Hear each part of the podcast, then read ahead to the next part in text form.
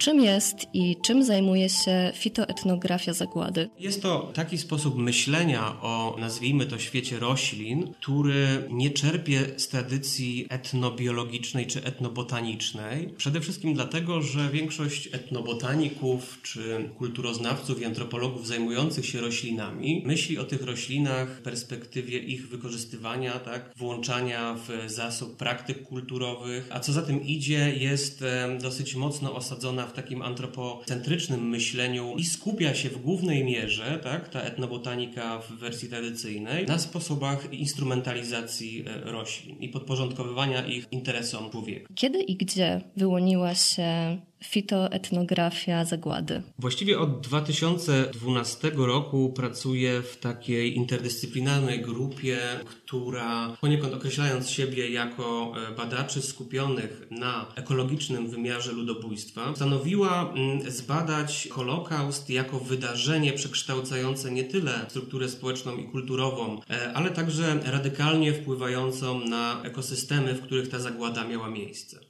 Ten paradygmat, tak, czy ta sub, subdyscyplina, czy właściwie obszar badawczy składający się z wielu dyscyplin zajmuje się e, badaniem dynamiki krajobrazu, ekosystemu właśnie w miejscach po przemocy, w miejscach, w których lokowane były obozy zagłady i obozy koncentracyjne. Jednym z podstawowych założeń historii środowiskowej jest poszukiwanie relacji między ludobójstwem a ekobójstwem. Oznacza to innymi to, że badania te mają charakter zintegrowany i wybiegają poza metody wyjaśniania obserwowanych na przykład przez historyków, antropologów, geografów zjawisk, posługiwania się dyskursem naukowym, który pracowany tak, był między innymi na polu ekologii, botaniki, ogólnie rzecz ujmując nauk o życiu. Historia środowiskowa zajmuje się kilkoma aspektami związanymi z miejscami po przemocy. Między innymi e, bada to, w jaki sposób wydarzenia z czasów zagłady wpłynęły na przekształcenia ekosystemów, w których znajdowały się obozy koncentracyjne i zagłady, czyli jak zagłada zmienia ekosystem, jak proces eksterminacji ludzi wprzągnięte są e, procesy,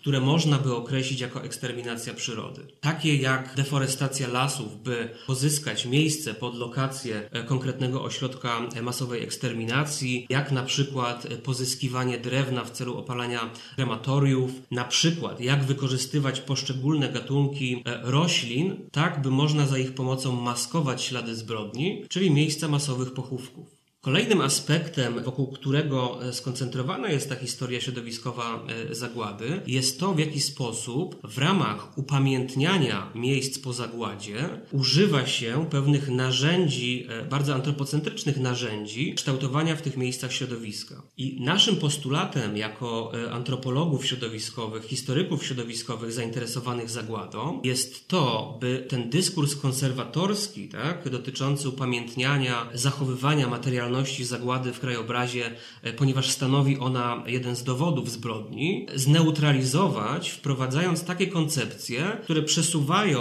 uwagę badaczy z tych kwestii dotyczących stricte upamiętniania, tak, i mówienia o wyjątkowości zagładzie, e, zagłady człowieka, w kierunku mówienia o tym, że zagłada była takim wydarzeniem całościowym, przekształcającym e, również te lokalne ekosystemy, w których się ona toczyła. Dlatego też antropolodzy i historycy badający środowiskową historię zagłady mówią o tym, aby te procesy, które można by określić mianem ekobójstwa, towarzyszące procedurom eksterminacyjnym, nie były przedłużane w ramach upamiętnienia tych osób, które w tych obozach zostały zgładzone. Chodzi mi tutaj o to, że w momencie, kiedy staramy się dbać o przestrzeń upamiętnienia, musimy brać pod uwagę to, że rosną w tym miejscu od 70, niemal 80, e, czy nawet więcej niż 80 lat w tym miejscu e, nowe skupiska roślin, tak? Te ekosystemy się odtwarzają, jakby podążają zupełnie inną dynamiką, ponieważ zagłada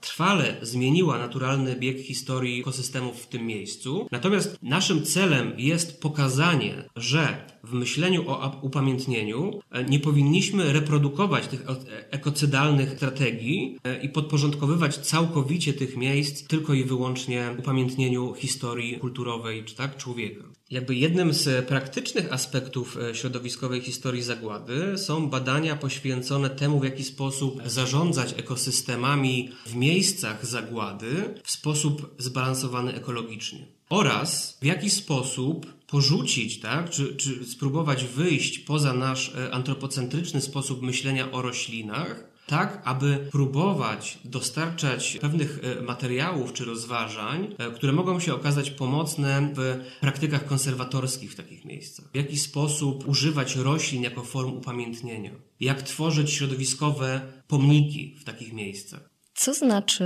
nazwa fitoetnografia? Fitoetnografia jest e, jednym z antropologicznych sposobów obserwacji i badania ekosystemów, które e, zostały zaburzone w wyniku działalności człowieka. Przedrostek fito e, odnosi się z greckiego do roślin, a zatem fitoetnografia jest takim sposobem uprawiania etnografii, która właśnie w naszych nieludzkich innych w postaci roślin poszukuje partnerów do rozmowy. Oczywiście nie chodzi tutaj literalnie o rozmowę z roślinami. Chodzi bardziej o to, aby w analizach brać pod uwagę właśnie rośliny jako czynnik e, znaczący, jako aktywne podmioty tworzenia naszego kulturowego e, krajobrazu. Dlaczego rośliny są istotne w kontekście e, badań nad zagładą? W ostatnich latach widzimy dosyć radykalne przedostawanie się dyskursów ekologicznych czy pewnych koncepcji z nauk biologicznych wchodzących w obszar humanistyki ogólnie. Coraz częściej się mówi o e, humanistyce ekologicznej, e, o humanistyce zorientowanej na w ramach projektów nieantropocentrycznych na naszych e, nieludzkich, a znaczących innych, tworzących nowoczesne czy, czy ponowoczesne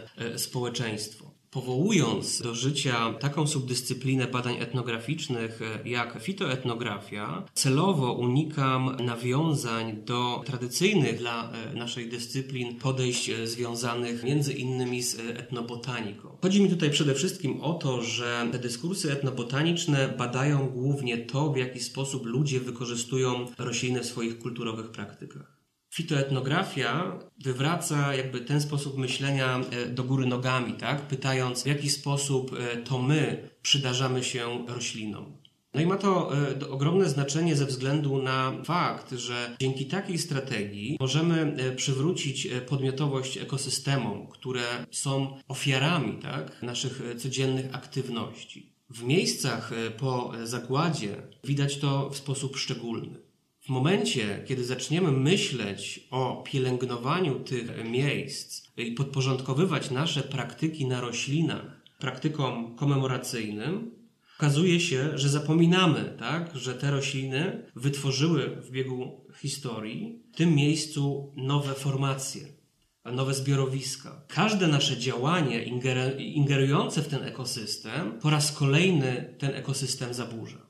Kiedy konkretniej zrodziła się subdyscyplina fitoetnografii? Fitoetnografia jako e, subdyscyplina badań etnograficznych właściwie jest w trakcie e, konceptualizacji. To nie jest tak, że fitoantropologia czy fitoetnografia jako subdyscyplina jest ugruntowana na mapie myśli tak, e, antropologicznej we współczesnym świecie fitoantropologia stara się e, wyjść nieco dalej, tak? Przyjmując nie tyle perspektywę człowieka wykorzystującego rośliny, to raczej e, perspektywę roślin, tak? To w toku moich e, własnych poszukiwań tego, w jaki sposób nazwać ten sposób myślenia, e, o którym tu dzisiaj rozmawiamy, a natknąłem się e, na zajęcia japońskiego profesora wykładającego na University e, of Tokyo, profesora Tadashiego Yanai, który w roku 2018 prowadził tam kurs zatytułowany Fitoantropologii. I w ramach tego kursu widać tutaj właśnie to przesunięcie perspektyw, o którym,